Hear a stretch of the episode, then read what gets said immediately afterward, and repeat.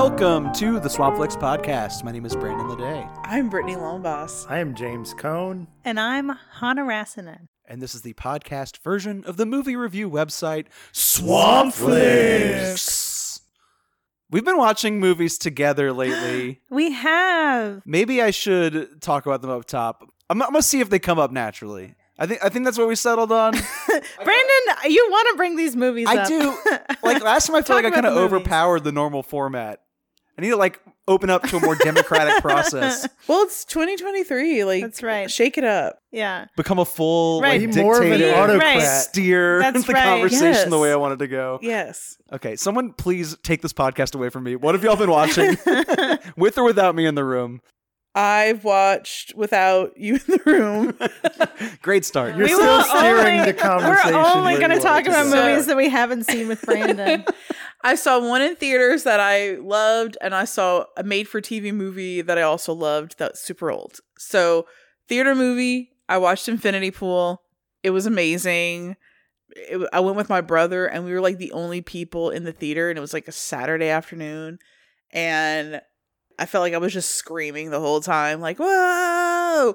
Um, lots of fluids, Mm. pretty disgusting, beautiful Alexander Skarsgård in the weirdest fucking thing I've ever seen him do, and he does it so well. And I love the I I don't know the idea of like being in a place that like I'm scared of resorts. I've never been to a resort. We'll never go to a resort just because it's weird. It's weird where they're placed at a lot of times where it's like we're gonna plop you here in the middle of this really poor country and you're gonna live high on the hog and you can't really leave and do anything and we we warn you not to. So it kind of played on that a little bit, which I enjoyed. Have you ever been on a cruise? I went on a Disney cruise when I was younger and we stopped for like 3 hours in like the Bahamas Yeah. and I was like probably 10 and I just remember being like holy shit this is weird cuz like there were like little kids coming up to us that were like please like buy these wooden flutes Yep. from us and then we Mhm. would go to and it's like oh let's go tour the Atlantis hotel and I'm like holy shit like this is it just blew my mind. Yeah. Same Yeah. on a Jamaican cruise. Like, oh, you're in Jamaica for six hours and then get back on that boat and go back home. That said, maybe people should not set things on luxury cruises for the ultra wealthy for a little bit. right. Maybe take a little break. Yeah, Yeah. I think we need to cool it. It's, yeah, with White Lotus and Triangle of Sadness and this and then one. this it- thing. Yeah. This was definitely the strangest, Strangest of all of them. So y'all watched it. Yes. Yeah, we saw This it in the theater. one of the movies that Brandon, Brandon wanted the to lead. I was there. Yeah. I was there. Oh, wonderful. Maybe they should pump the brakes and sing the word James for a while too. Maybe we could- James! James, you little baby. yeah, I was having kind of like an existential Right. crisis in that movie. I feel like Mia Goth finds new, more annoying ways to say your name than I've ever heard in my life. yeah. in the back half of that movie. I might have She's had a star, that James. yeah, it was wild watching that in a theater. what a fucking weird concept, though. Like, I don't want to give like the big thing The, away, like sci-fi conceit. Yeah. but what? Oh my god! I like how matter of fact it is, and like almost like it wouldn't even matter that that happens in a way, because like the real terror is Mia Goth and like these other rich hedonists sort of just like Oh. stealing his vacation away from him and like making him do things that he's kind of into, but like is ashamed about the pleasure he's taking in. Yeah. Oh, yeah. It's unlocking something. yeah. Yeah, when he's a total degenerate, like frothing and drooling all over the place. S- um, pretty fun to Inhaling watch. that stuff out of the bowl. Yeah. The sci-fi kind of like twist is just a device for doing whatever you want on vacation, like g- kind of like infinite pleasure, infinite like boundless hedonism on an island that is kind of like reserved for that behavior and where that behavior is allowed for economic reasons. Yeah. Mhm. And I guess you get that exact thing out of White Lotus and Yeah. Triangle of Sadness already. But like this one has the goopy, Right. sexy, like Yeah, this one has nasty stuff. squirty tits. Yeah, which is what I like. Like if this movie Oozing had come out. Yeah, first, oozing. I would have been um probably more into it. Yeah. Yeah. And also like if it had come out before Possessor too, because I think he wrote this in like the long years like between antiviral and possessor. Oh, really? and it's a movie about like writer's block and not being able to like yeah. go out on his own outside his like family's success. And I'm sure if your last name is Cronenberg and you can't get a Right. movie made, like I'm sure you start like loathing yourself. Who am I? It yeah, it definitely felt more like experimental and not maybe as tight as Possessor, but it was Mhm. like way funnier than anything else Mhm. he's ever done. Oh yeah. Mia Goth is fucking hilarious in this movie. Yeah. yeah. When she starts negotiating with the people of the bus, People making of demands. the bus. Uh, I was trying really hard not to be the most obnoxious person in the theater. Like I was like crying, trying to hold my laughter in. I didn't realize that her eyebrow like I thought she didn't have eyebrows. And then like there was one scene where she tilted her head and I could see like the hairs a little bit. Yeah. So she has eyebrows. They're just really light. Really light. Very light. It's also crazy that that's her real accent and that she just doesn't use it that often. That like sort of baby doll London accent is like how she talks in normal conversation. It's so iconic. I'm an actress. yeah. I love it. I want like um a stuffed animal to Yeah. squeeze and just like that's the voice. I'm Like, popular where I'm from. you're so good. That was very good. Uh, oh, thank you. so uh but other than other than that i the elizabeth taylor it's called liz the elizabeth taylor story Oh. it's a 1995 made for tv movie where sherilyn Fenn is elizabeth Ooh. taylor and she looks just like That's her good casting. it's so ridiculous it's about like all her like 80 husbands Didn't Lindsay Lohan play Liz Taylor too? Did I make that up? she no she did okay. Yeah. Um, I'm having a vague ghostly image of Lindsay Lohan as in Elizabeth pearls or something Yeah. and she's and she's doing this I'm picturing her throwing cocktails, which I might have just seen clips of it on the soup and not actually watched the movie. well, now I have to see that. But this one was very campy. Every other scene, there was like a new guy in there. And I'm like, wait, she got remarried already? Like, it would just Mhm. happen so fast and like super funny. There's a great scene where she's at the Betty Ford clinic in heels, like sweeping. and then she makes comments like, they're they're all sitting around in this circle and they're all talking about like their addictions and somebody's like a sex addict and she's like says something along the lines of how can anyone be addicted to love like what's wrong with being addicted to love and um there's also a great moment where she's in a fat suit because she gained weight at some point in her life but they went through that part of her life in like two minutes so it's just her in a fat suit looking in the mirror going oh Oh, no. um, it's great. It's on Tubi. of course it is. I, I assume most of Cheryl Fenn's filmography is on Tubi. Oh God! Except for um, the one where she's in the box, boxing Helena. Oh, Mm. yeah. That's not on there. That should be in the Criterion collection. That's oh, there right. you go.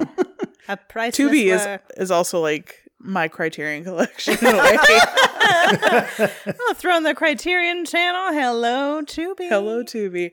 So those are like the two like big life changing movies I've watched lately. So well, how about you, James? What have you been watching? Jamesy. James? tell us what you've God, don't- Oh my God, Hannah, you're so good.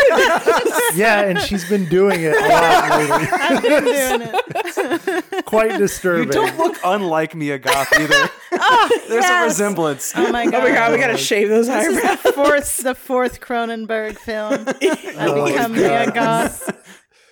Oh Lord.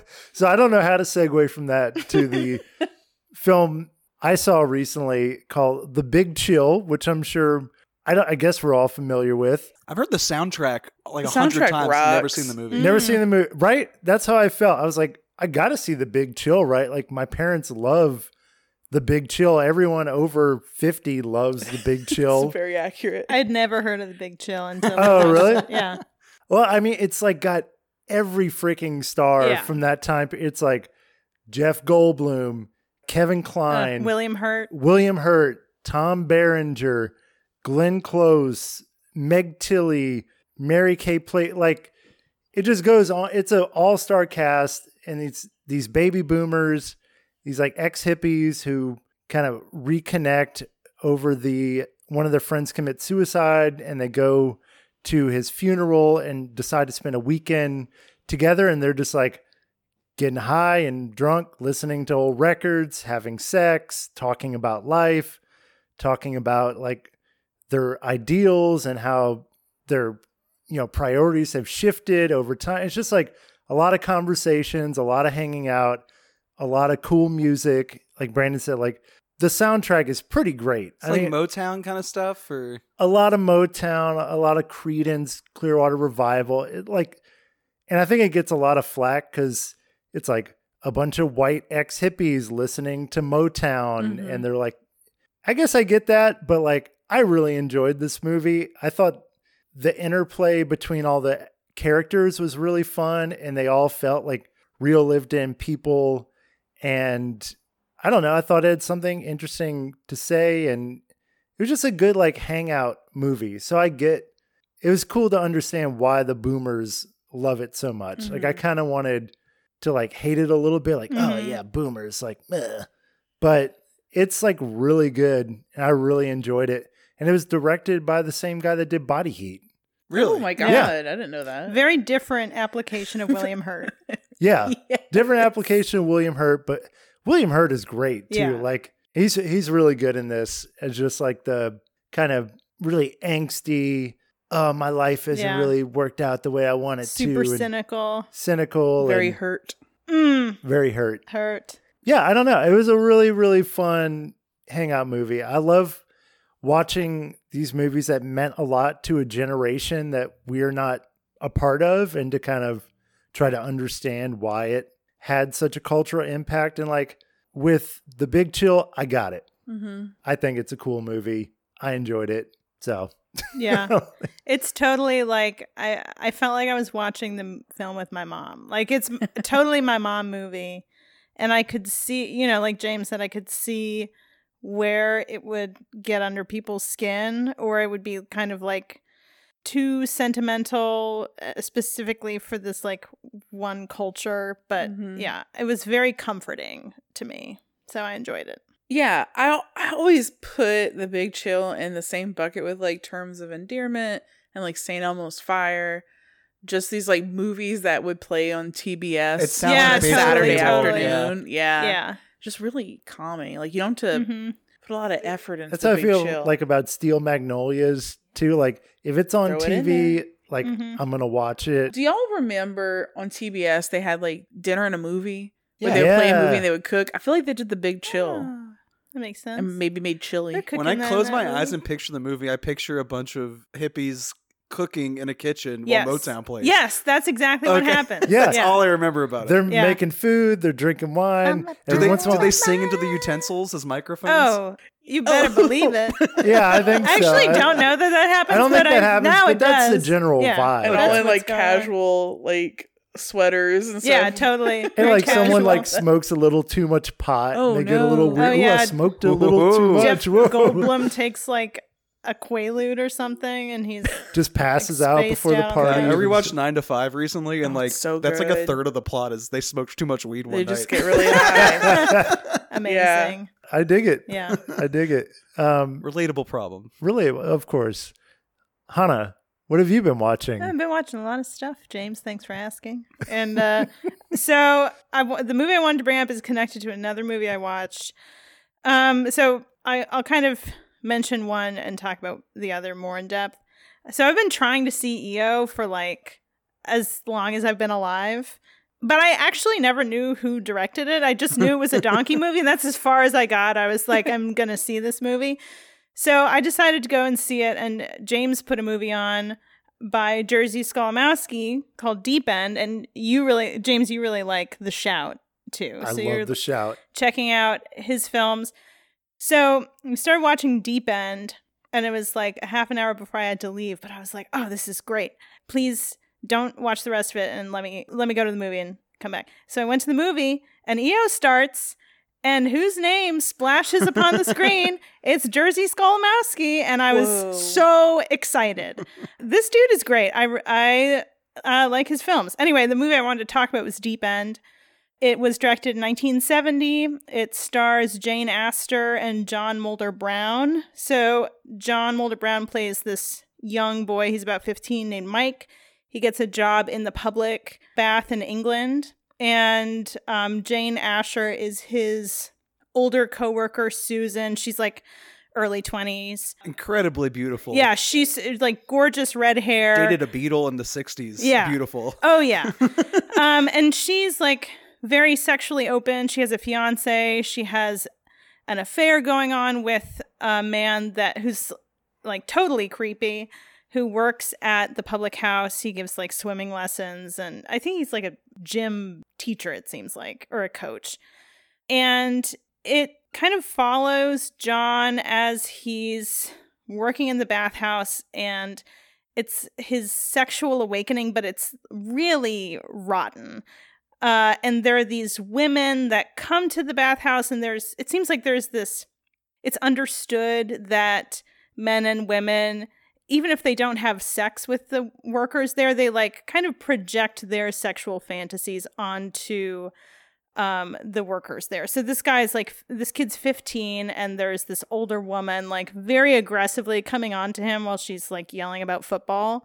And the movie really looks at different kinds of transactional sexual relationships and it really seems to like disturb his idea of sex as he's kind of going through the summer and it culminates in this like really horrible grotesque tragedy.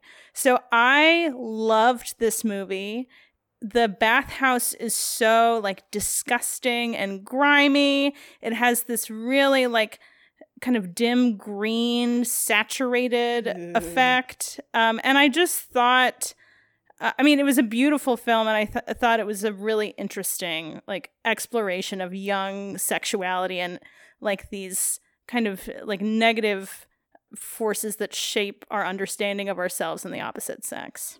I thought it really captured what it meant to be like a 15 year old boy who's like so horny and is willing to do anything to like Make something happen. yeah make something happen. And this whole movie this kid is like getting into trouble creating all this mischief just because he's just so horny and he doesn't know what to do with it.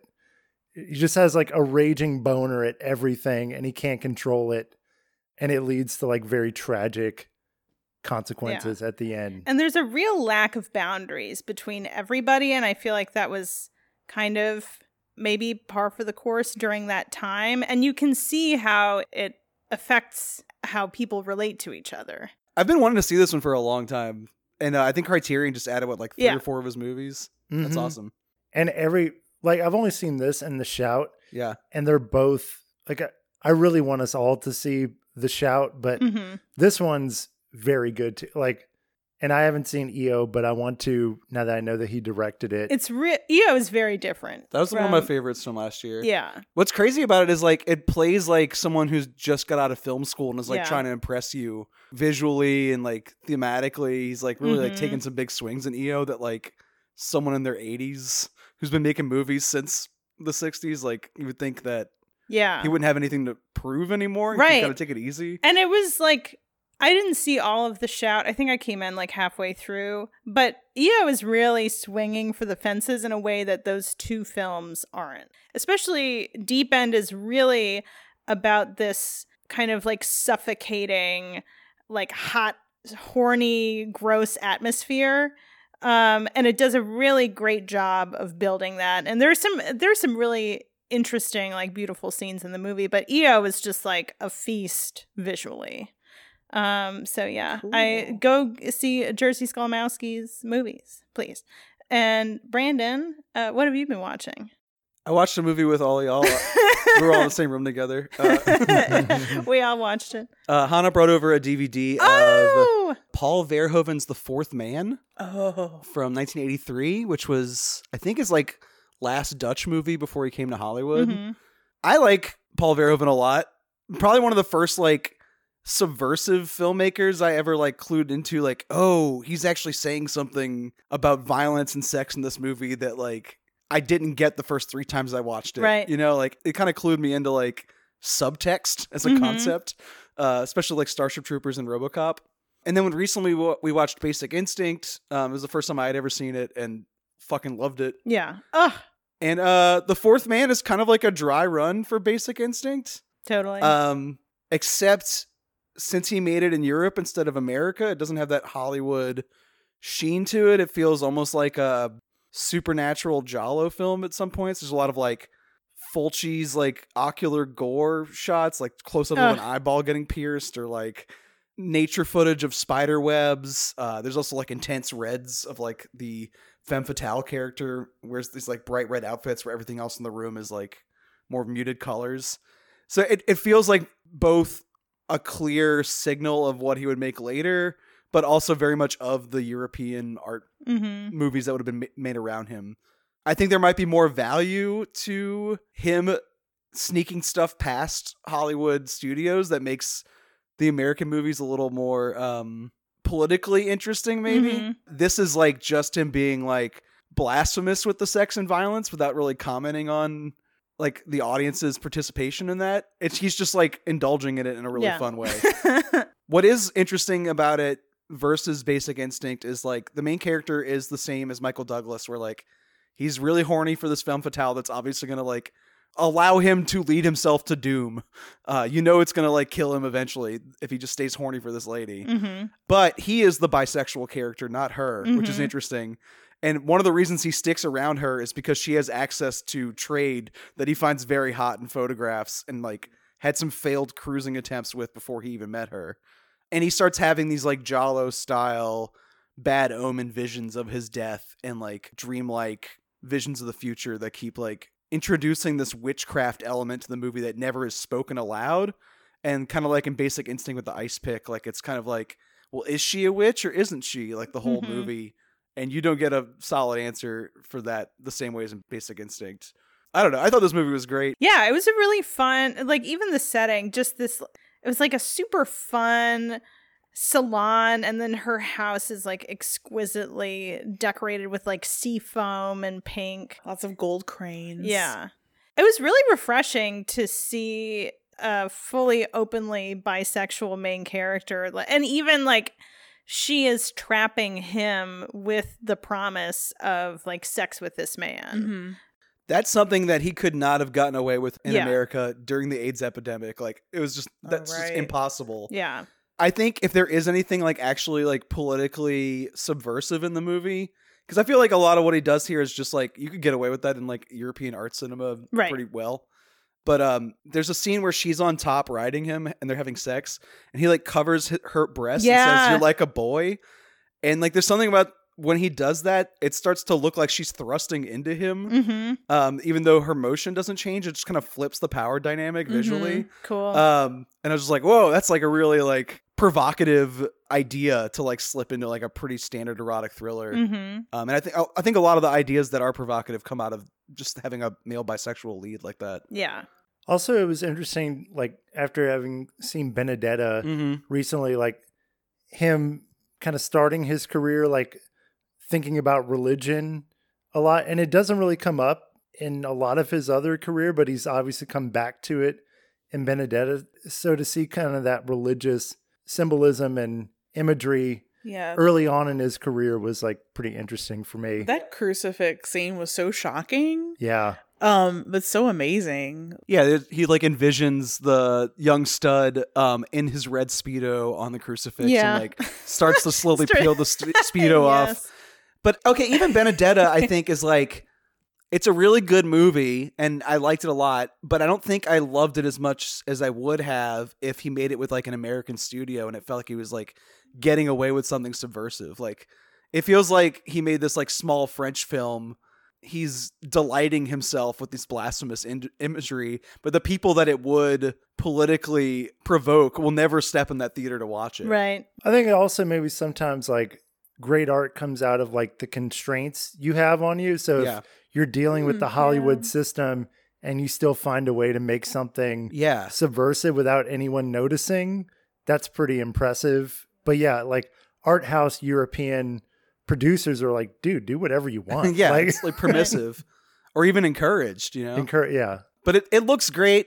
I think he used the same cinematographer he used in his Hollywood stuff. Um, and even though the money is not as slick, there's still like crane shots and dollies Mhm. and things that like it's a little shaky. You could tell they're doing some sort of like makeshift workaround to like cut the budget, but it looks like a real mainstream thriller. It just also is like this art house European version of it. Um, before he started making the real stuff with like Basic Instinct and Total Recall and all that. Also, it is kind of like all erotic thrillers, a little bit of a neo noir. And that was a good lead in to our topic of conversation for today because uh, James picked a noir topic. I just love noir. Yeah. I just want to talk about noir all the time. Did this come up for any specific reason or you just like sort of slipped into it? I for the past, I don't know, maybe I feel like year or like it's been a while. Yeah. This obsession with noir, it's been going on for a while. And I've just like, I love this genre so much. Anytime I'm on like Criterion and there's a noir that's like under an hour and a half, I don't care what it, I want to see it. I just love this style and particularly this time period we're going to talk about in the like the 40s. This is my shit and I want to take y'all along on the journey, the dark alley of noir. Whoa. yes. And all that's coming up to you right, right now. now. Why should I believe you? You got all the earmarks of a cheap crook. Now, wait a Shut up. minute. You're a cheap crook and you killed him. For two cents, I'd change my mind and turn you in. I don't like you. All right, all right. Don't get sore. I'm not getting sore. But just remember who's boss around here. If you shut up and don't give me any arguments, you'll have nothing to worry about. But if you act wise, well, mister, you'll pop into jail so fast it'll give you the bends. I'm not arguing. Well, see that you don't. So, like I was just saying, I've been pretty obsessed with film noir for better part of a year now, and I think of all the noirs I've watched, Detour from 1945 is probably my favorite. I think it hits like a particular sweet spot in how like nasty and nihilistic and sweaty and just grimy it is. So it was directed by Edgar Ulmer. I guess it was part of the like Poverty Row, like really like low budget. I think this movie was made, I think I read for like 25 grand, which is like absolutely nothing. It's kind of like a timeless noir in that you have this main character Al played by Tom Neal, who I actually I've seen in a couple other films as well. I think he was like a pretty popular actor in these kind of films in the 40s and then in a weird twist of fate that kind of parallels the film, he was convicted of murdering his ex-wife Whoa. in the 50s Whoa. and he claimed that it was in self-defense um, but they found her shot in the back of her head on the couch he was convicted of murder went to jail for like six years and got out and died less than a year later of a heart attack in his apartment alone. That's such a like noir life. yeah. And it parallels detour. Uh, in this film he plays al who is this kind of struggling piano player in new york. He's got this girlfriend sue who decides like this ain't the life for me. I'm going to try to make it in hollywood. Like and so she leaves him behind and he decides you know what? Like i want to be with her. Like we're going to make it together. We're going to get married. And so he decides he's going to hitchhike across the united states to be with her. And along the way he meets this guy haskell who is like a bookie you know bets on horse races but he obviously has some money and he's like oh i'm going to la i'll give you a ride.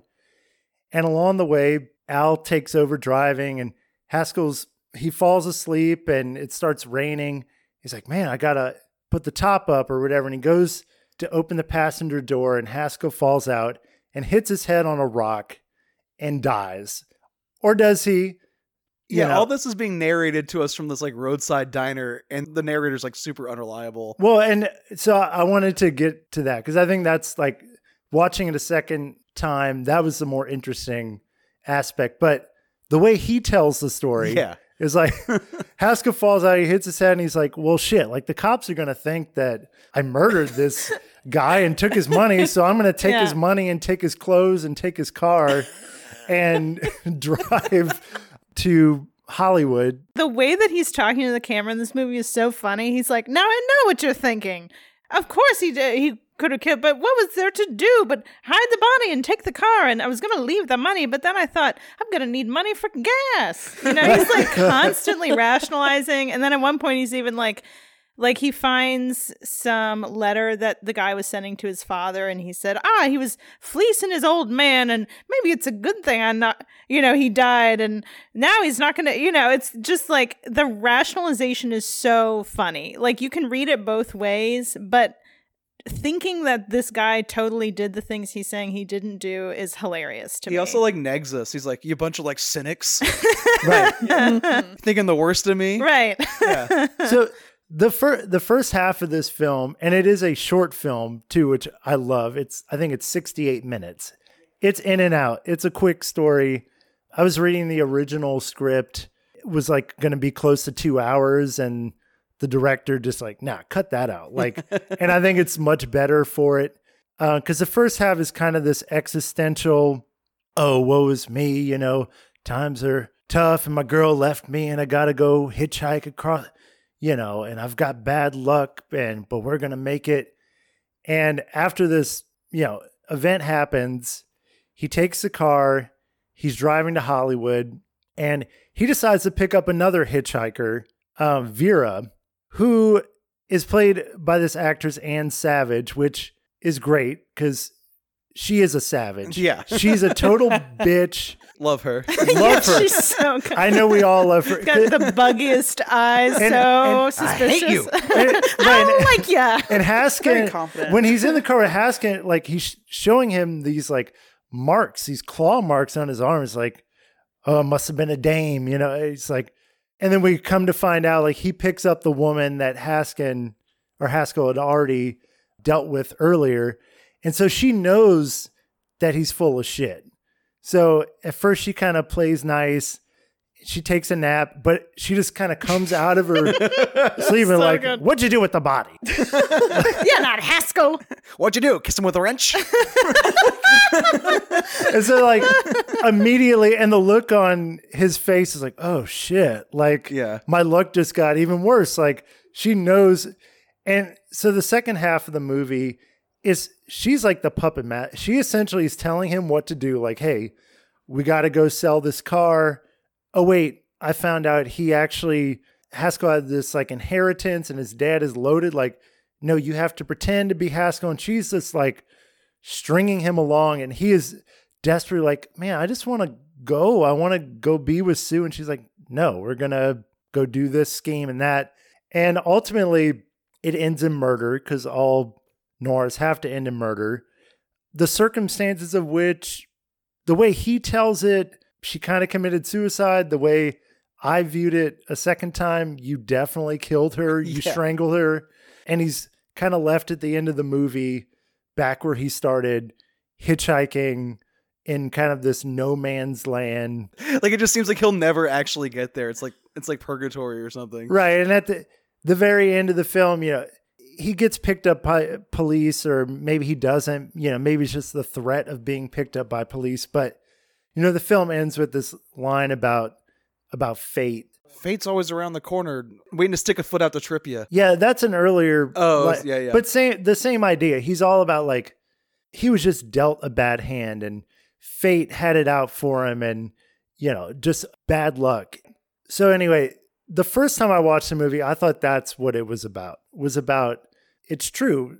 You just have a run of bad luck and your life is That's shit. That's what I thought until everyone started talking Oh. about but, it. wa- but but watching it a second time. Oh, no. sorry. I do have the line. It's fate can put the finger on you or me for no good reason at for all. For no good reason. Right. Oh. And so that's what I thought. I was like, man, that's so like nihilistic but true. Like life just sucks. Sometimes you're dealt a bad hand.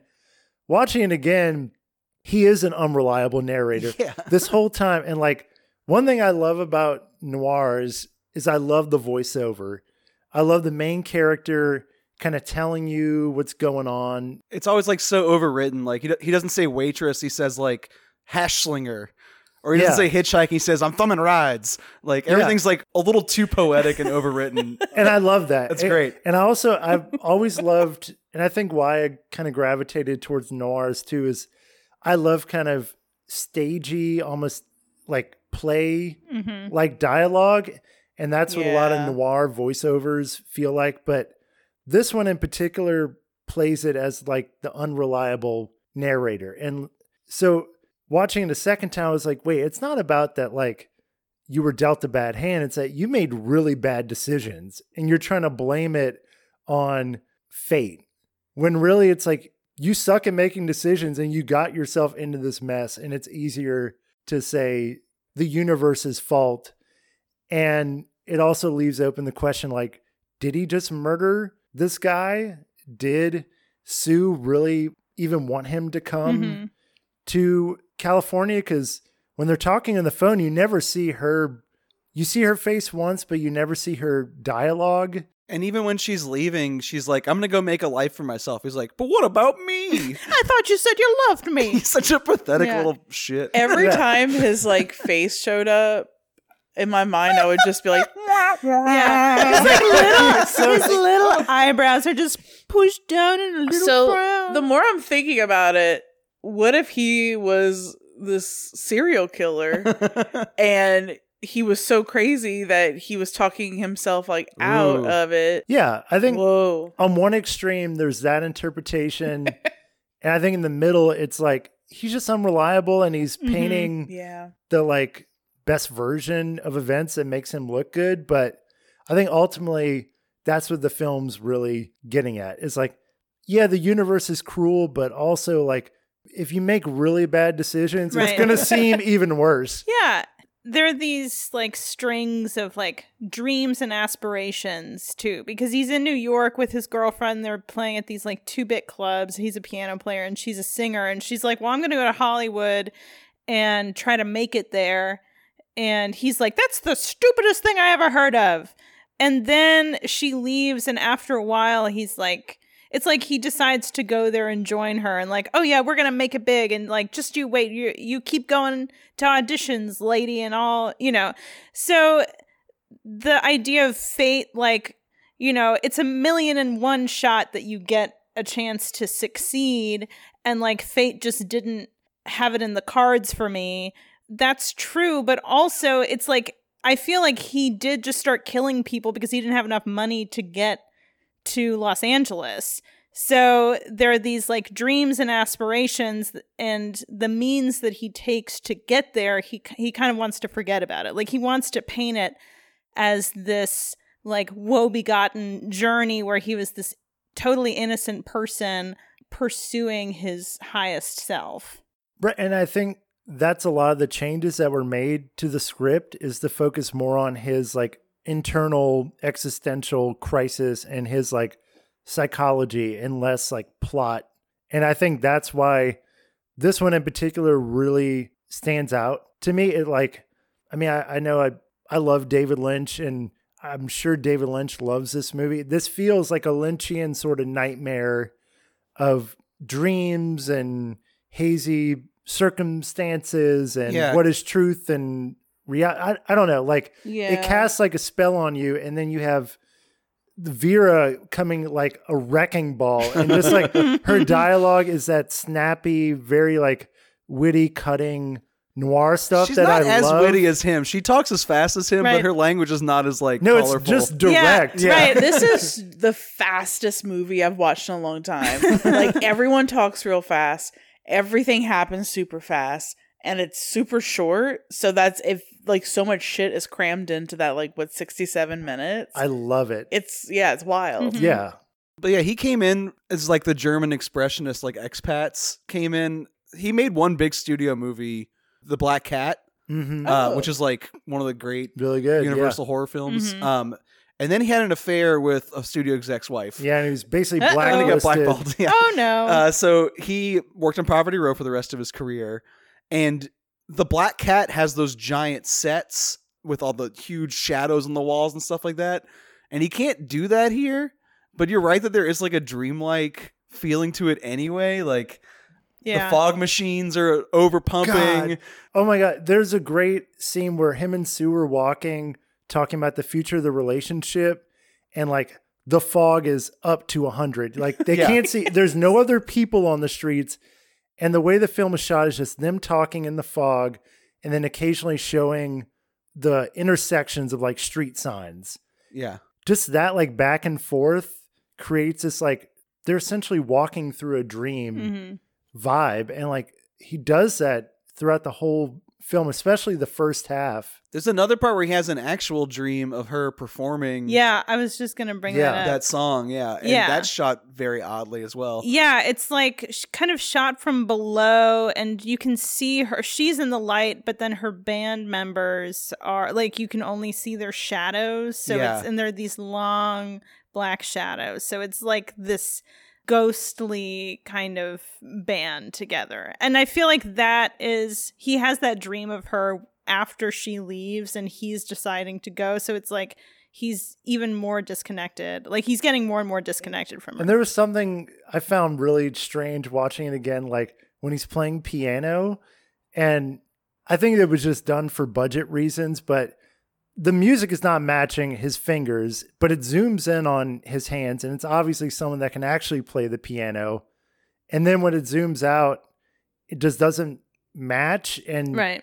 like that with all this like dreamy weird stuff in the beginning it it's sort of intoxicating and just strange and surreal and then i i don't know it just like casts a spell over you in a way that some other noirs have not been able to And I think you're right that that's what's interesting about film noir is like it's cheap genre filmmaking and it's people doing these like high style images on like no money. Lots of Mhm. shadows. too. Yeah, lots of sh- i love it And like there are stu- big studio ones that, you know, I, I always think of like the Maltese Falcon as like the major studio version of like this kind of filmmaking. And it's not to me like the purest it's a great film, but it's not like the purest version of noir. Like this is it. It's like someone with like a scrappy budget Mm-hmm. uh, just sort of running around with cameras trying to like get a movie in in a weekend. And like there's this really almost legendary flow of creativity coming from like the German expressionist people coming in, making these poverty row movies, and then these like French film critics in the years afterwards who grew up on these American crime pictures, then making the French New Wave version of that with like Breathless and uh, 400 Blows and stuff like that, where they're running around the streets with the handheld cameras trying to make these like high style bad luck crime movies. And then that basically guiding American art cinema for the next like half century. So I don't know. I, I just find that like a very interesting thing that like these movies that were made just to fill out these like marquees to like make a quick buck more or less, then like basically dictating the next like 60 years of filmmaking. I think that's wonderful. What also is funny to me in that like greater continuum is when you think of noir and people who idolize noir, what I think of again is Maltese Falcon, but I think of like these like tough guys who talk fast and are like really stoic and manly. They might talk about these like femme fatales dragging them down, but it's coming from this like, you know, I, I drink alcohol from when I wake up till I go to bed. I smoke tons of cigarettes and I shoot my pistol. Like, yep um, and I, I think that Breathless again, like, kind of takes maybe the least interesting aspects of that, like macho, that machismo, like at face value. But like watching this group of movies from the 40s, I don't know if it's just the ones we picked, but like all of them subvert and undercut that yeah like Mhm. a lot. Yeah. And this one, this guy thinks that he's that macho, like, uh, I'm just making it the best I can given the circumstances. I'm going to tough it out. but he's a total He's a little worm. He's, He's so a bum. and vera is the one She's running the show. she's running the Yeah. show Yes. And he's like, you know, when they're like holed up in the hotel room, they're just getting drunk, playing cards, and, you know, having their verbal quips. like he's saying all the things that a noirish guy should say, yeah. but he's totally emasculated. He has no power in the situation. She's calling all the shots. And it's just like he comes across so pathetic in those moments. Like, dude, yeah. you ain't, you ain't running this game. I Vera is. give this a rewatch so bad because like initially when I is the first time I ever saw it, and I'm like, oh god, this poor fucking dude.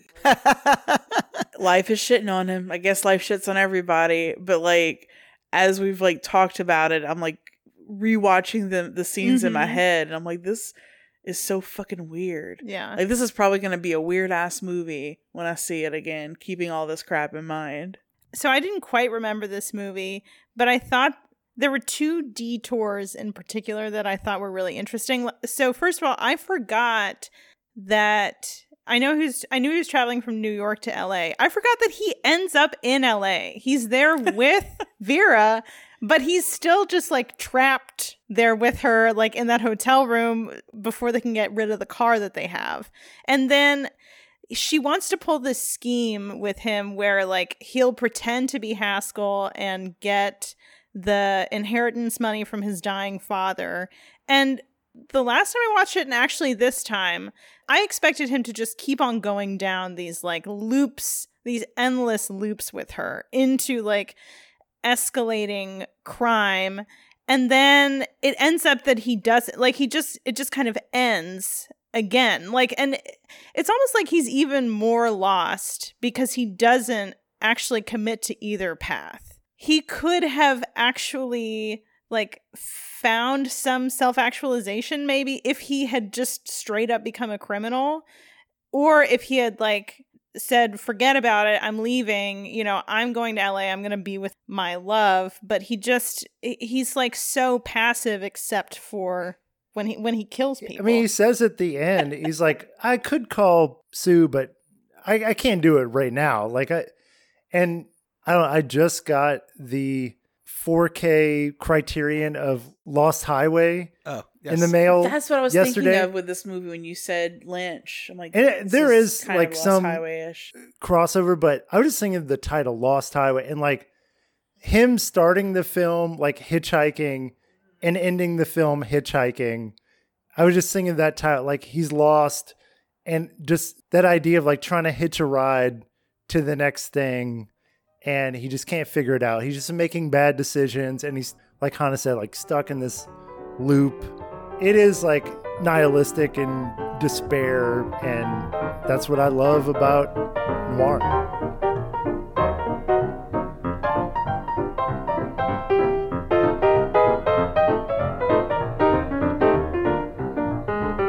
Laura considered me the wisest, the wittiest, the most interesting man she'd ever met. I was in complete accord with her on that point.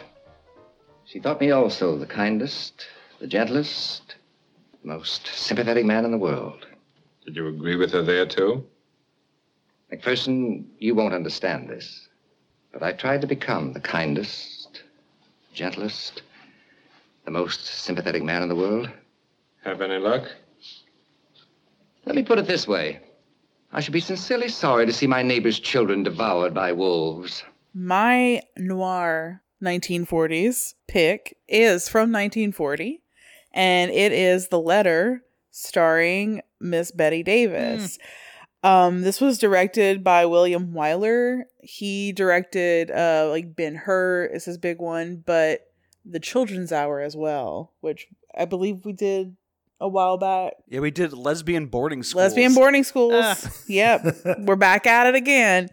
So this is based off of a true story and there was a film based off of a play in 1929 that's I don't know the exact year when like all of this code came into play, but like in the 1929 version of this, like the gentleman she was having the main character's having an affair with had a mistress um instead of a wife and at the end of the film she um the main character didn't die so when this film was made it's like you have to show like you know if you murder somebody you're gonna get punished Yeah. Yeah. so I think in this case, like the Hays codes kind of helped the movie out because I think the ending is pretty satisfying. Yeah.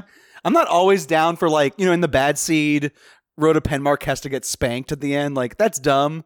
But like in this case, I think it's kind of like a Yeah. detour thing. Like it, her fate has to like continually decline for it The to only work. thing that bothers me is like the savage justice aspect of yeah, it. and the dragon lady villain. i hate okay so Well, i anyway, we're getting ahead of we'll get ourselves, we'll but- get into it so I'll talk what it's about. So it takes place. This film takes place um, on a rubber plantation in Malay, I think. Malay. Yes.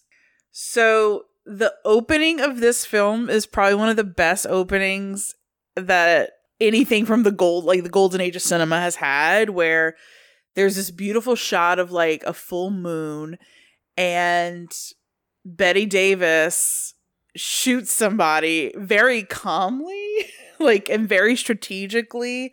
And it's like you're kind of watching all this happen where like the moon will appear and there's like moonlight on everything and then um just the clouds kind of pass over it as everything's happening. Yeah. I mean, she mows him down. It's not a who done it. She done Right. it. Yeah, she Yeah. pops a few caps in his Right. ass at the so end. blam blam. we know she's the killer.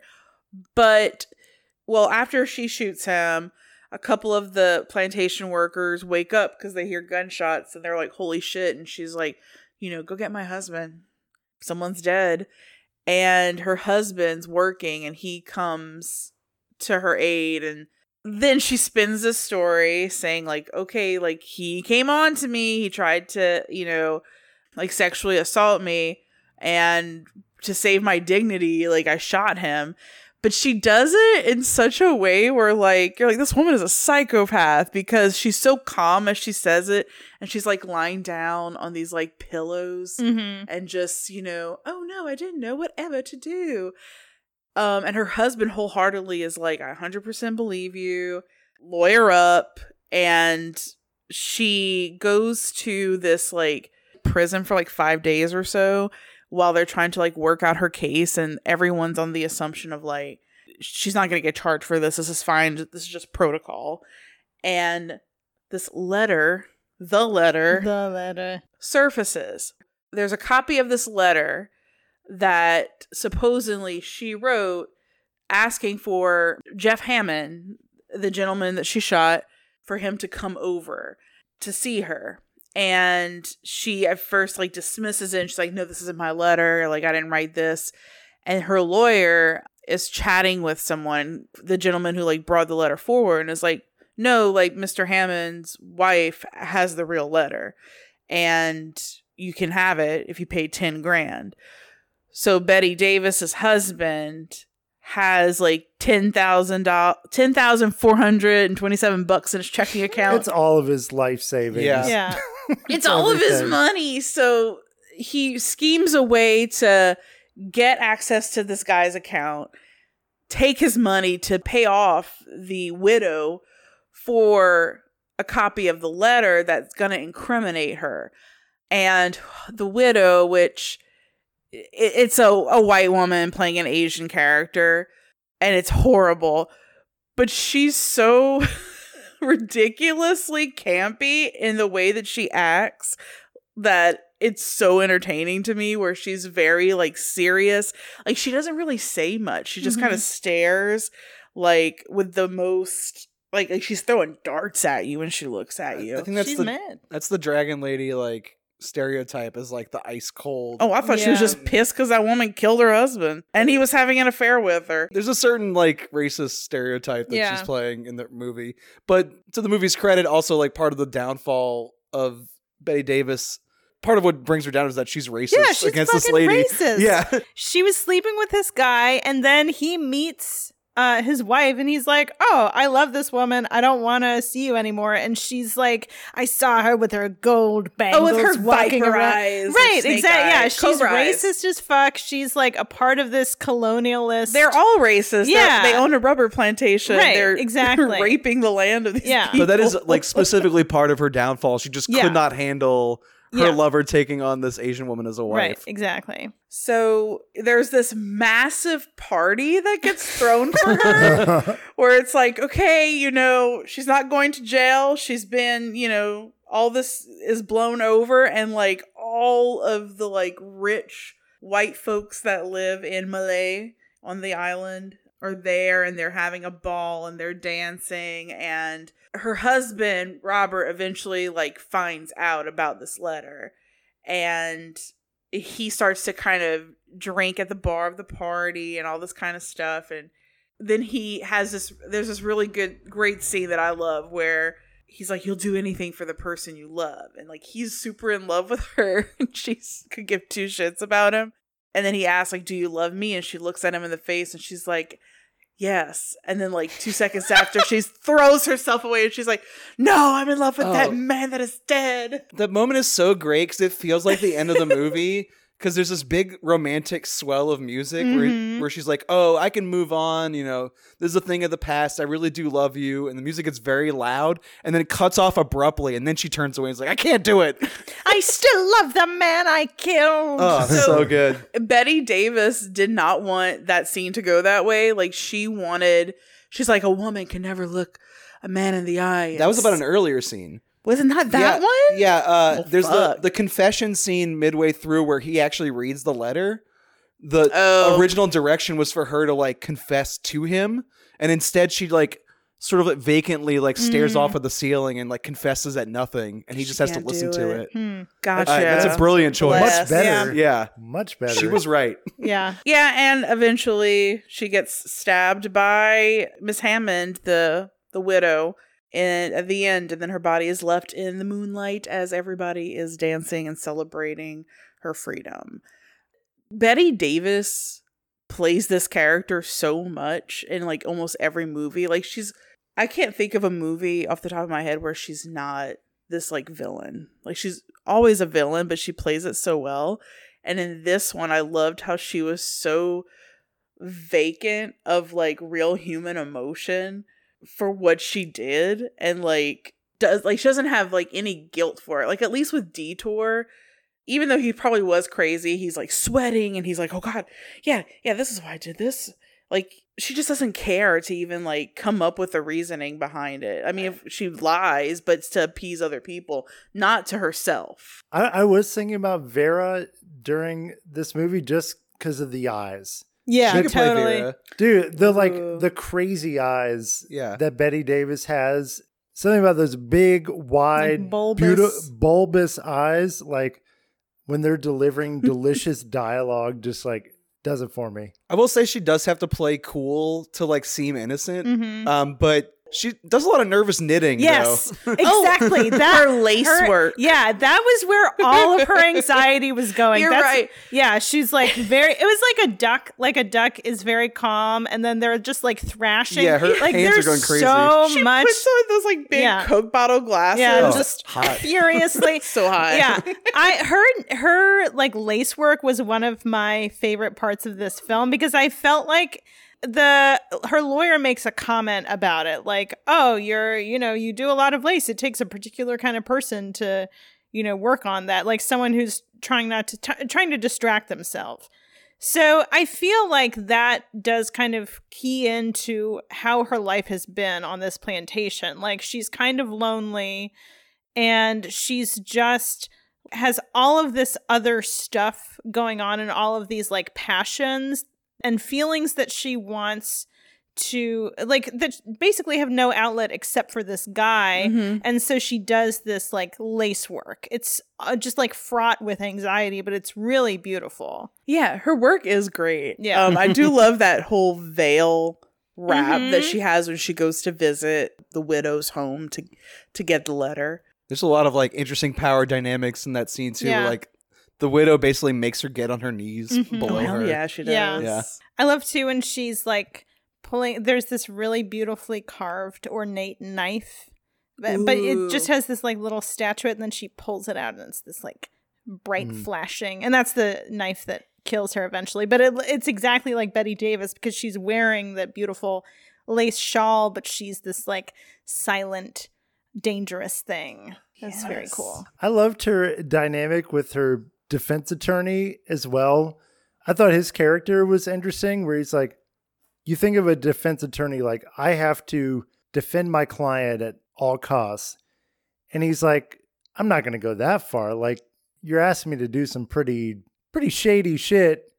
And like the way that their characters play off of each other, it's like, ah, I, I think you're guilty. You're probably guilty. I'll do what I can to get you off, but I ain't going to do that. And then he does it. And then he does it. He's like, all right, I'll do it. And he feels really bad about it. I couldn't get a handle on this. Do you think he might have been like falling in love with her a little bit, I think so. even though he mm-hmm. was like kind of disgusted by her? He was vibing with. Well, it was probably hot, where it's like, ooh, she might have killed somebody. One thing, one thing I've noticed with like most noirs, all relationships might be romantic at any given Yeah. time. Like, And all detectives want to bang the woman that they're defending. yeah, even some of the other movies we're going to talk about, it's like is there a sexual element, a romantic thing? I definitely kind of got that vibe too. I'm not sure where to place it. He has a lot of lines too that could be interpreted either way, where he says like, "Never mind how I feel about you," or like, "How I feel about you isn't important." And exactly. So it could be like, it doesn't matter that I think you're a horrible woman, or it doesn't like I am falling for you, or both. You know, earlier I was talking about um the machismo of the genre, Yeah. and like that's mostly what I was thinking about watching all of these, and like how it's undercut. Uh, this one reminds me that like most of the noir movies I watch are more in this style, which is basically like they're melodramas with like guns and knives in them. Yeah. Like yes. this is basically like a a, a woman's picture, hmm but it just happens to start with a murder. And uh, I think Hanna floated talking about Mildred Pierce for this Mhm. episode, and we were like, "Is it a noir? Like Right. it is, but Yeah. like it's like a melodrama with murder." right. I'm thinking like we did another Bette Davis movie that's in the exact same vein, uh, Dead Ringers. Yeah. Uh, Mhm, we did yeah. Leave Her to Heaven, which is the same kind of thing. Like Mhm. I watch a lot of these like they're crime pictures. They have the like the Venetian blind slats lighting Right. on everything. but the will they won't they romance Yeah. with the lawyer even like there are like these like melodramas that just happen to have Mm. murder in them. Mellow Th- this one felt the least noir. yeah. I mean, it had noirish elements, but like, I want to say like I looked up the first thing on the like Wikipedia page of like American noirs. Like this is like one of the first titles listed. really? yeah, I think it's just like a loose term. Obviously, it's it's more about visual aesthetics than it is about anything. But they also have to be crime pictures, Yeah. and the term was not applied to the genre till like after the fact. And I think basically crime melodramas got labeled as noir. And I think people have been debating what does and doesn't count under that Right. umbrella Well, because when you since. say like Maltese Falcon, yeah, obviously unmistakable. unmistakably Yeah. noir in the most like traditional of sense. And I know we're going to talk about like Laura, very traditional mm-hmm. Noir. This one is a little more. I think we were just fluid with talking about it's like being in the city. Like if uh this was set in an urban space instead of the jungle, then it would be more recognizable. I think even Detour taking place outside in the desert is like unusual. I can only think of that one in uh, Ida Lupino's The Hitchhiker being like out in the sunshine in like big these big Mhm. open spaces. Or like, what if everything in the movie was the same, but there was a voiceover of her talking about the shit she was doing to the screen?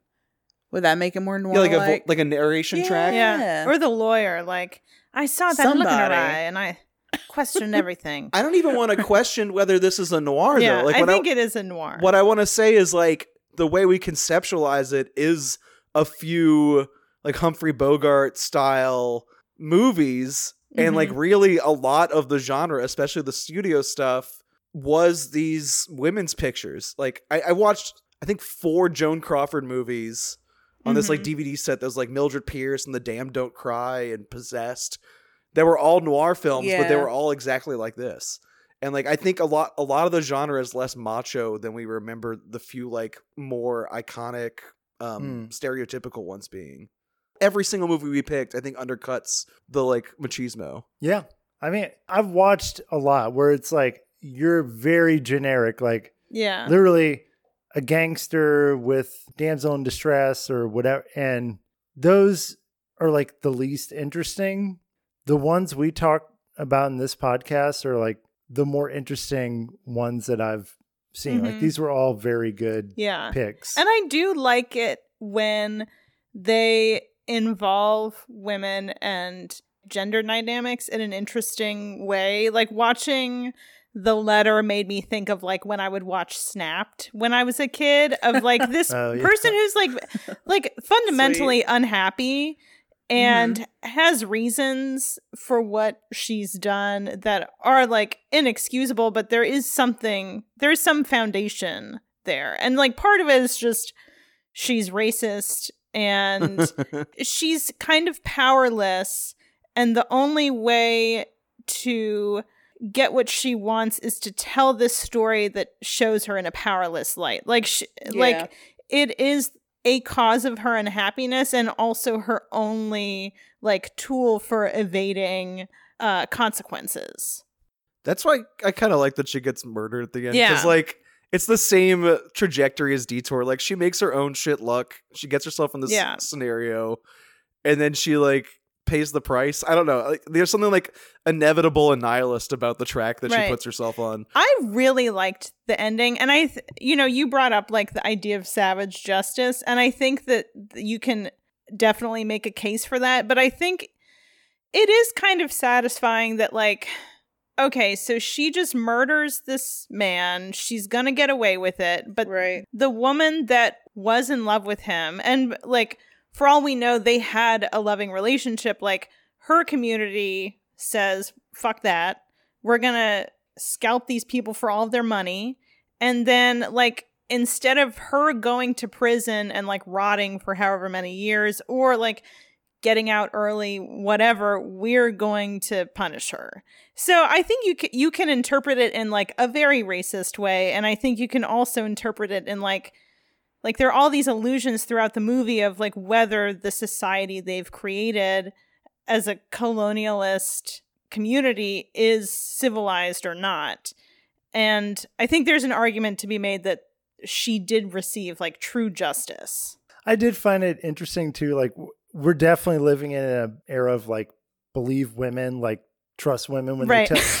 and like watching a movie from back then where it was like, don't believe women. They're fucking crazy, and they'll make some shit up.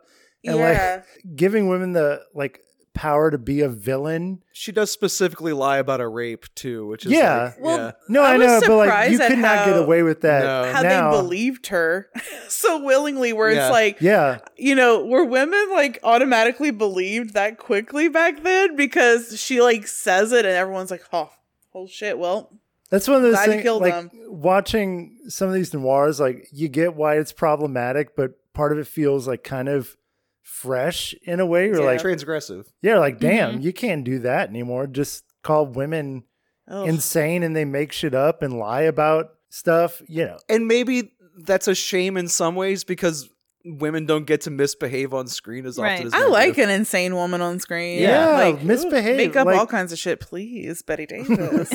yeah, and again, and I did feel like very icky during that scene. I was like, okay, Bette, you're clearly lying. right. you know, and this is like anti Me Too, but I think part of that was like I I forgave the film for part of that because I actually could see her character and her specific unhappiness and powerlessness and like why she would have felt like this is my only way out basically. It is problematic, but I think it's still like somewhat nuanced and interesting. yeah. So we do go back to New York City for the next movie, Laura from 1944. Stars two of the main cast members from Leave Her to Heaven, uh, Gene Tierney and Vincent Price, who looks fucking enormous in these suits. I don't know what's going on. He looks like. He's tall, like right? He's a big boy. His arms is like a whole person. he You just looks boy? like he looks like lavender. Like something about his. I don't know his hair. He's Yeah, just yeah. very silky in this He's a very sensual- His man. skin Yeah. is like so simple. There's a lot of Yeah. weird sensual stuff going on here. So this movie has more of like the traditional detective in the city trying to solve a murder kind of thing going on. But I think it undercuts that in a uh, hilarious way. There are these three men pining after this woman who was murdered. The titular Laura, who uh, pulls a little bit of a Gone Girl and like resurfaces halfway into the movie and kind of like changes the whole dynamic. But she was killed brutally before the movie even starts. She's like shot with a shotgun Shotgun in the face to the face. yeah, in her own home. And the detective has these two suspects. One is Vincent Price, and one is more of the narrator character who is the most selfish piece of shit, big time New York City asshole. He's a diva. That's where the subversion comes in. he's gay. Okay, and I think what's so funny is like thinking of this as like a macho genre and this being like one of the most foremost examples of it. And the two romantic rivals in this movie are like the prissiest Yes. men in New York City.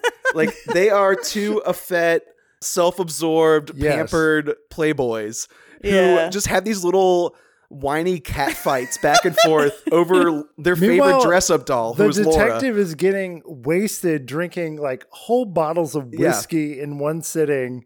that aspect of it is so funny to he me. like one of the things he throws? It was like watching RuPaul's Drag Race, where it's like, "What are your family? A bunch of sharecroppers?" Or like, Uh, I love it when she, uh, in a flashback, Laura interrupts him while he's eating, and he's like, "You are interrupting something far more important than your career, my lunch." yes, I read with like, a uh, goose quill dipped in venom. uh, the detective walks in and he goes, uh, "Haven't you heard of science's latest triumph, the doorbell?" it's so catty and prissy and just like yeah, I, I think they are coded as being at least if not gay, then like soft city boys. Yeah. You know?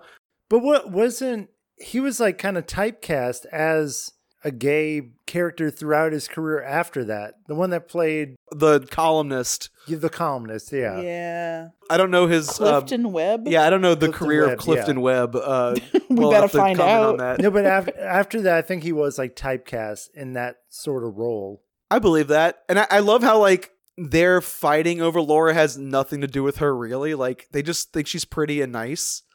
And then Laura comes in halfway through and falls in love with the detective who's Mhm. been sort of becoming obsessed with her vicariously through these playboys. Fall in love with a dead woman. he sits under her portrait kind of like in Vertigo and just like makes up some version of her based on what he's heard and conjecture in these letters. Mhm. It did remind me of like Twin Peaks too, like Yeah, totally. all these men talking about this woman who's dead and they all are fawning over her. Whose Yeah. name is Laura. whose name is Laura. Yeah. Oh, wow. Yeah. Yeah. And then um their romance sort of becomes genuine. He still thinks that she might be the killer cuz obviously someone shot someone in the face and it happened in her house. There is a body. The movie is effective in that I did not who know who the killer was Yeah. until the very end. And I don't want to give that away in case other people haven't seen it cuz this was a new Mhm. watch for me. I don't know about it, y'all. it does keep you guessing. It's, a shocker. Really Yeah. Yeah. effective. yeah. Uh, it was funny watching it a second time how the killer keeps giving themselves away because they keep bringing up the evidence and like trying to haul it out of the apartment, but they kind of make it seem like it's not that big of a deal. Oh, my belongings. yeah, I'm gonna come collect my things, and like one of those things is the All right. evidence. Uh, but it's very funny how they like kind of underplay it under their Yeah. breath while asking for the stuff back. I was like paying attention and I still at the end was like, I I'm kind of sure who it is, but I don't actually know. Yeah. And that that was pretty exhilarating. So yeah, this one felt more typical to how I think of noir when I just like think of like the sort of cliche stereotypes of it. Um, but I, I really enjoyed just how like gay it was. Yeah, I Yeah. thought it was very fun. no, I agree. It- like what I was saying before, it was the most like kind of standard plot wise noir. It's like a detective trying to solve a murder and he falls in love with the woman, but the undercurrents that exist were like really interesting and uh again kind of subversive. Yeah. I, I like this one a lot. I thought the dialogue was like really witty Mhm. and snappy in this one, and I thought the plot was good. And like I said, like I kept guessing until the very end. I really like this one, but I think it was probably my least favorite out of the four, just because I, I did feel the conventionality, especially like towards the end. I, I guess I was waiting for like one more twist of the knife that didn't really come. The thing I really appreciated about it was like the projection of Laura that all of these men have and like the different ways that they use her for their own like gratification or like fantasy and the fact that she is like a pretty strong person. You know, like like she has real character and drive and she's not just like this weak she's not exactly a femme fatale and she's not this like wilting daisy either. She, I don't know. I was trying to think of the word to describe her because yeah, she's not a femme fatale. She's a career woman. Yeah, like, she's Yeah. really I- confident. She's an ad woman. I She's think self she- sufficient. Yeah, I, I think she's kind of like a vixen sort of character. Mm. Like she is strong, will like she knows what she wants, but it's not like nefarious. She's just like a strong person. I think she's just kind of like a cipher. Like she's just a woman who is like on her own, independent, and all these men keep projecting things onto her. Yeah. And the ultimate like reveal of who the killer is ends up kind of being an indictment of like someone obsessing and like trying to mold her into something yeah. Mhm. when like it's not coming from her. It's like it's their own obsessiveness that like is the downfall Right. of the person who does get killed. and even this like feigned respect or like this purported respect and love for somebody that is like ultimately shallow because it's more about fulfilling your own like emotional needs.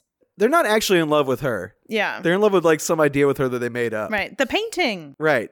and again, Laura Palmer, that idea is pretty ageless. And like, I don't know, that's why I thought Vincent Price was very interesting in here because he's playing like a version of this like waspy character that I've never really seen him play. He's basically a male prostitute in this. Yeah. Is that, yeah, he's like kind of a like dim witted, hmm but he's hot and he dresses well and He's he's, well-mannered. yeah. I Oh thought my it was God. nice how he was like flirting with the lady Yeah. in the kitchen. Are You gonna marry me yet? There was a Yeah. great scene. yeah. He has this like relationship going on with this older woman, and there's this great scene where she's in the powder room with Laura, and she's telling Laura like why this guy's a better match for her than for Laura, and she's like, he's not good, but he's what I want, you know, and like, scene, and that's yeah. all about like she's talking about who this guy is, who she is, how they understand each other and it, it's like they've bought into each other's like projections basically like we know exactly what we want from each other It's and it- transactional. yeah it's such a frank conversation and that was maybe one of my favorite scenes And I love to like during that scene, I was like, could she be the killer? And then she has a line at the end where- where she was like, yeah, I thought about it, but I'm Yeah. not the killer. I also like like she's like, uh, you know, lay off my guy. I don't think he did it, but he's totally capable of doing Yeah. it. right. he could he could He do, could do that. Yeah. There's That's all wild. these little drops throughout the movie. Like, I thought it could be them, but it's not them, but maybe it is them. And I don't know. It kept me guessing. I understand what you're saying about this being the most conventional, but I think it might have been Detour I had seen before, but of the, Yeah. of the three I had not seen, it was like my favorite. yeah I, But liked think it a lot. I think it was just the humor between Yeah. the two playboys, like, was so refreshing and not what I expected out of this genre that like I was kind of won over by that Yeah. more than anything. and the columnist really is so funny just Yeah. like totally delicious It opens with him in the bath. hmm Uh, and one of the very first things that happens is he like tries to pull this power move where he like gets out of the bathtub in front of the detective to like towel off. Like I'm naked in my house. You, you have to deal with that. And the detective like glances down at his dick and like smiles to himself like, okay, I'm not impressed. and that's like what it starts with. Uh, Yeah. And the movie kind of keeps up that like catty back and forth Mhm. um, the whole time. Well, we do have one more. We do. Um, so my pick was The Lady from Shanghai, which was directed in 1947 by Orson Welles. It stars Orson Welles as Michael, with p- possibly the wor- worst. Oh, wee little Michael. Oh, little Michael, what a boob I am. Just absolutely, it was so funny. Are you saying that Orson Welles is not Irish? I'm just hearing this for the first time. I had to check his Wikipedia, but no, Oh, I can God. confirm he's not Can't do Irish. Um, Rita Hayworth as Elsa Bannister. Everett Sloane as Arthur Bannister, her husband, and then Glenn Anders as George Grisby, who's this like very sweaty law partner, I think, with with Arthur. Um, so Michael, uh, Michael's a sailor. He meets Elsa in the park, and he kind of saves her from these ruffians. He's looking for a job, and she offers him a job on her husband's boat. So her husband finds him in the dock the next day and hires him to go on their boat. And they go on this like long trip together.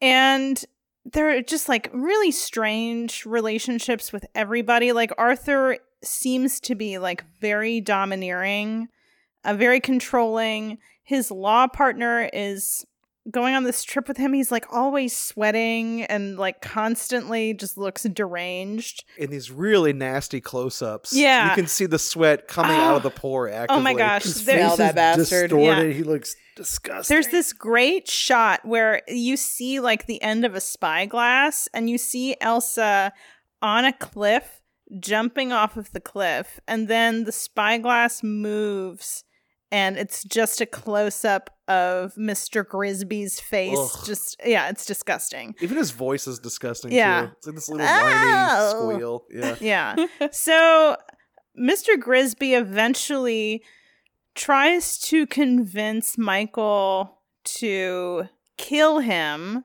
by signing a confession letter basically saying that he killed Mr. Grisby and they're going to pull try to pull off this insurance scheme.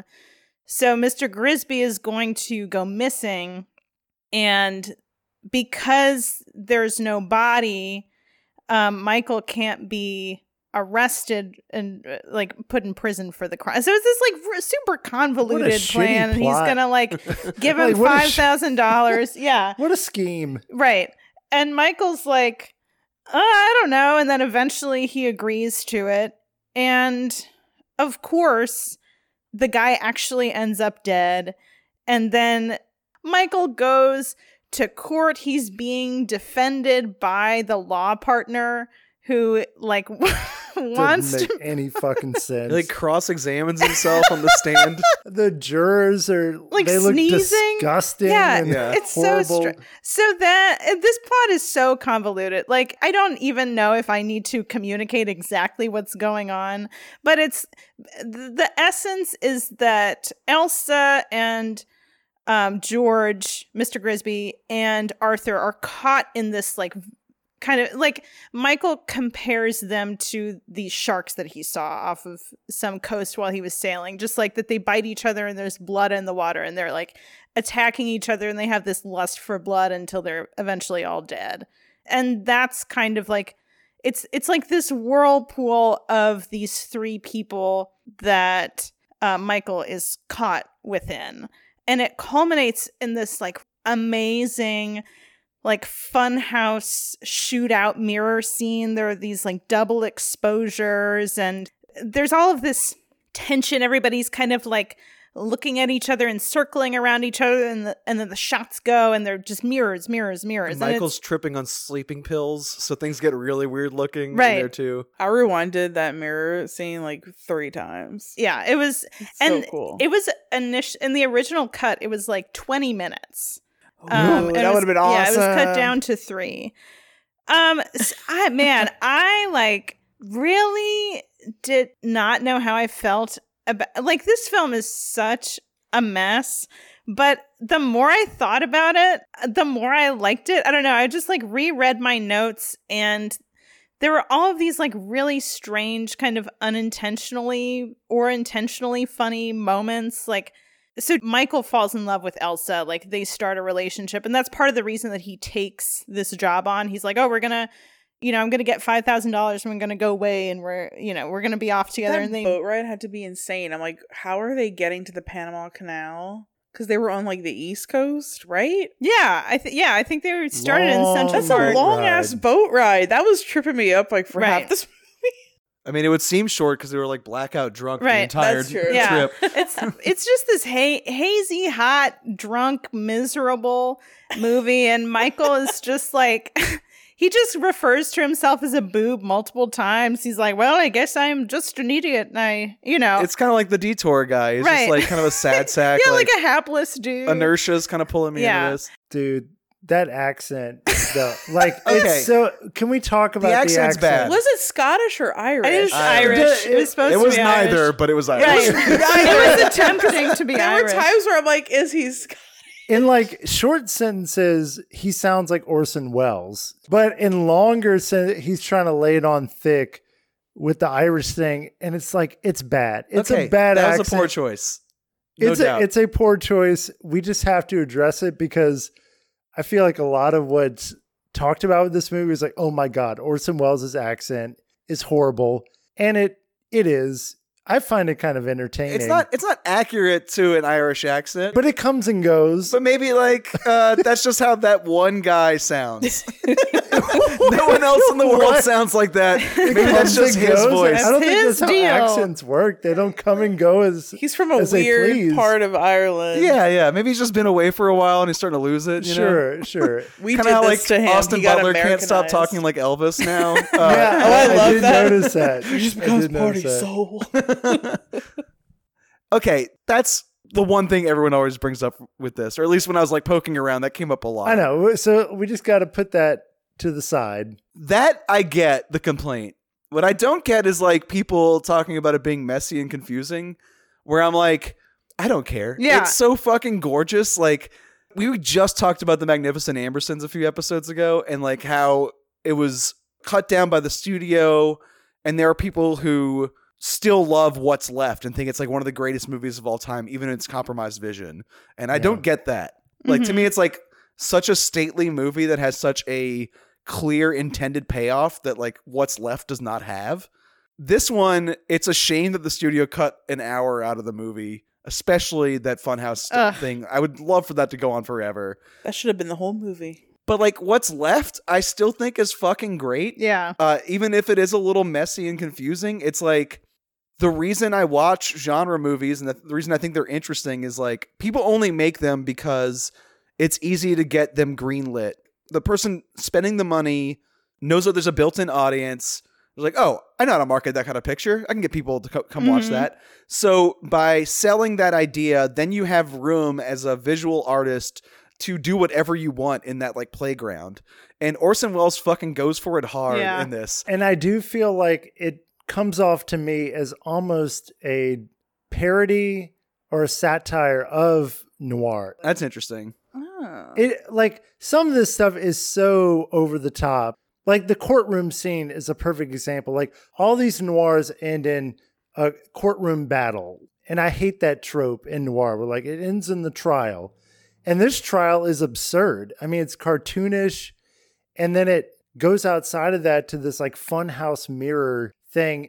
And to me, I don't know if he was intentionally doing this, but he's playing around with the genre I guess that's of noir. kind of where I was and I going. think that and I think that's like really interesting. but I don't think he's like making fun of the genre or like pointing out tropes. What I think he's doing is just like following the beats of a standard plot and just playing around. yeah, yeah. Yeah, like he's having fun he's with it cutting in his own Yeah. like auteur way. the montage of them traveling by boat is fucking unhinged. Yeah, absolutely. It's just him playing with the camera the way that like um Steven Soderbergh making that Kimi movie last year.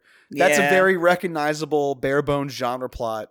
And it looks insane because Soderbergh likes to play with camera equipment. Mhm. And like that's the vibe I get from this. It's like, okay, I have to film this scene, insert here, because that's what happens in a noir film.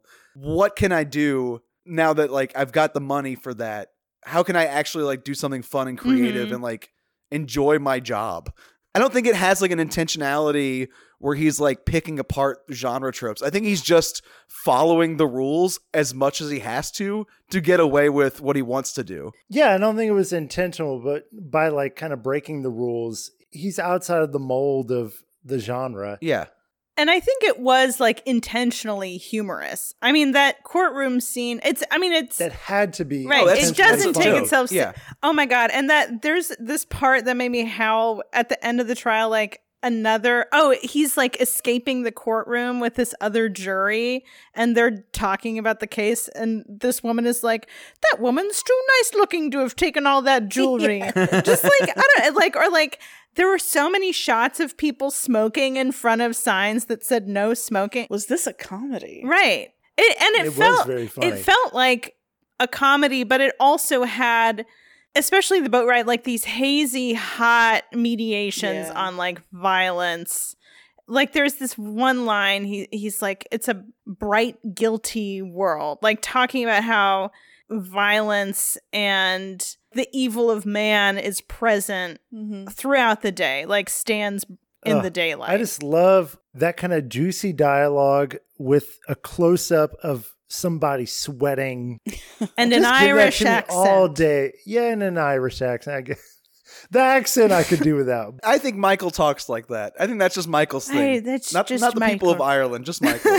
Just, just Michael. Well, I think that with Lady from Shanghai and with Laura, like I was, I think I always had the assumption. This is the first time I watched both of those movies that I was, you know, like noirs are always like very serious, and those were both like so light. Like they were both obviously like noir films, and there was like you know there's mystery in both of them, but I didn't expect like to laugh as much as I did or that like type of humor to like exist in these Mhm. movies. That's what I kind of love about noirs. Yeah. Especially from this time period. It's like, I'm always amazed of movies that came out 80 years ago almost a hundred Oh, years ago, and like they're still clever and funny and have things to say about gender dynamics or about genre tropes. And I don't. This is just like a great genre for like a lot of different things. I think too, we're talking about how like light and playful this one is, but I think it also has the most like vicious cruelty Mm-hmm. and like you know you, you like walk into like someone's like bitter relationship with someone else sometimes you're like oh there is something going on here i do not need to be involved with Yeah. like these people have been alone in their little hate cycle for Mhm. so long i'm not touching that but he walks in and falls in love with a person in that hate cycle Right. and then just lays witness to these people like getting blackout drunk and like sniping at each other Right. all night. And there's just something about that sequence that is like actually dark and fucked up Yeah. in a way that nothing else among these movies is except Vera. Yeah. I think those like wide angle close ups he has Mm. of Mr. Grisby and Arthur, especially on that cruise, like just the way that distorts your face is so unsettling. It like makes all of your features look huge and looming and kind of like grotesquely bulbous. And I think that was super effective in establishing this like dread of the people around you who are just sweating and like screeching. Even the courtroom scene, as funny as it is, one of the like last beats of it is the lawyer whispering into Mhm, him like yeah. i'm gonna make sure you rot in jail Yeah. so i can come visit you and watch you squirm and like that scene's pretty creepy and Yeah. quiet and like unnerving but you know it is surrounded by so much playful theatrics that like i don't know we saw what orson welles would have done if he had total freedom right. which was citizen kane and it's like legitimately one of the best movies ever made and is like so fun and so dark and you know just one of the greats it seems like almost everything else he made was compromised one way or another way, yeah. uh, and I think this one came out of that filter a lot more intact than Magnificent Ambersons. Yeah. I would gladly watch this one again yeah. a lot sooner. I don't know. I hate to say it, but this might have this was either my favorite or tied for my favorite. I just like I love the deep kind of gritty like human horror and also just I wrote down so many lines that just made me howl with laughter. Like it was the perfect combination of those two things for me. Which is I mean that's just a me personally thing, Uh-huh. not necessarily like I don't think this is the best noir, but I thought it was like very interesting and exploratory in the genre. I feel like this was probably the best directed. You know, you're talking about like directors versus actors and screenwriters. Like the Orson Welles is obviously like one of the best directors of all time, and like he puts his stamp on this film. And like I don't know, I feel like the writing in Laura was really clever, and I feel like the acting with Bette Davis was really great. So I don't like each one of these noirs like kind of hit it from a different angle as far as like what it takes to make a movie. Yeah, like the Otto Preminger stuff in Laura is not as flashy as um, the Soderberghian dicking around with the camera and like trying to find the most exciting angles on these ugly faces as Mhm. Yeah. Welles can. You know, it's a more exciting and noticeable version of directing, I think. But I don't want to like say Laura's like not well directed or whatever. Like I think that yeah, that's a I thi- stylish movie I think too. Laura was my favorite. I think that might one. me too. And I, I think Detour was still my favorite because Yeah. it's so grimy and disgust. Yeah. I don't know. I, I love this crop of movies, how everyone can kind of find their own lane. I think Detour probably was my very favorite. I just think it's it's so tight, so interesting. There are four characters. It's just so taut and interesting. yeah, like Detour, it was the shortest. We had the least amount of characters, but it still felt like there was more action in that movie than all the other ones put together. Mhm. I think Detour is like what I'm looking for in noir. Like Yeah. it like paid off like when I, like I'm gonna sit down and watch a noir from the 40s. Like I want Detour. It's that Right. one. Also should say that like even if we're like gonna compare and like pick a favorite, it was just a good crop of Yeah, like movies. I and they're These under were 90 good. minutes. I'm, All I'm good. happy Yeah. with everything Yeah. that y'all picked. Nice. I hate to like talk about things in terms of the number of stars I give it on Letterboxd, but these were like four star to Yeah. five star movies. Oh my they were All so them, great. yeah. Yeah. I don't know that we'll repeat that next episode uh, because I picked Brandon Cronenberg's first film, Antiviral, just because I've never seen it and I'm Mhm. curious about it. Hmm. I heard it's good. I I've haven't heard, seen it either. I've heard mixed things, but I also hear that from people who don't think that Infinity Pool or Possessor are very good either. so Oh, I don't okay, know. I, I'm I'm curious about it, but I'm sure it's more flawed. I'll probably like it. We all liked Infinity Pool a lot, right? Yeah. Yes. I definitely, I think I definitely preferred Possessor, but I did like Infinity Pool. I agree with you. I, I thought Possessor was more I just, interesting. He's like a good filmmaker, and I Yeah. want to Yeah. see everything that he puts Yeah. out. He has weird very excited. ideas. Mhm. I Yeah. need to get off the internet and just talk to y'all about movies. I feel like I lose faith when I leave this circle and like I look at other people's opinions and stuff. I'm like, wow, I guess I just have shit taste. am, am I fundamentally Thought bad? Infinity Pool was very good. We all have equally bad taste. But I think that it influences a lot of people's opinions. Where like, Yeah. I guarantee you, so many people that like review things, they're like, they might be like, "Man, Infinity Pool, five stars, it's rocks," and then looked at a bunch of like two star reviews, and like, it wasn't that good, I guess. you like second guess yourself. Yeah. Yeah, I'm totally guilty of that. I'm like, oh, may- maybe I'm wrong. I don't know. Like, am, am I the idiot? Right. What I'm looking forward to is the NC-17 cut. Uh, Yes. that's sick. we were not privy to when people saw it Sundance. I feel like the people who are the least likely to enjoy the extra goopiness were the ones who got to see Right. it, and I think that's an Oh, injustice. yeah. Give me all that goop. The goop is for us, not for you. Goop Squad. Goop squad. Your eyes of blue, your kisses too. I never knew I can't believe that you're in love with me. You're telling everyone you know that I'm on your mind each place you go. They can't believe that you're in love with me. I have always placed you far above me. I just can't imagine that you love me. And after all is said and done, to think that I'm the lucky one, I can't believe that you're in love with me.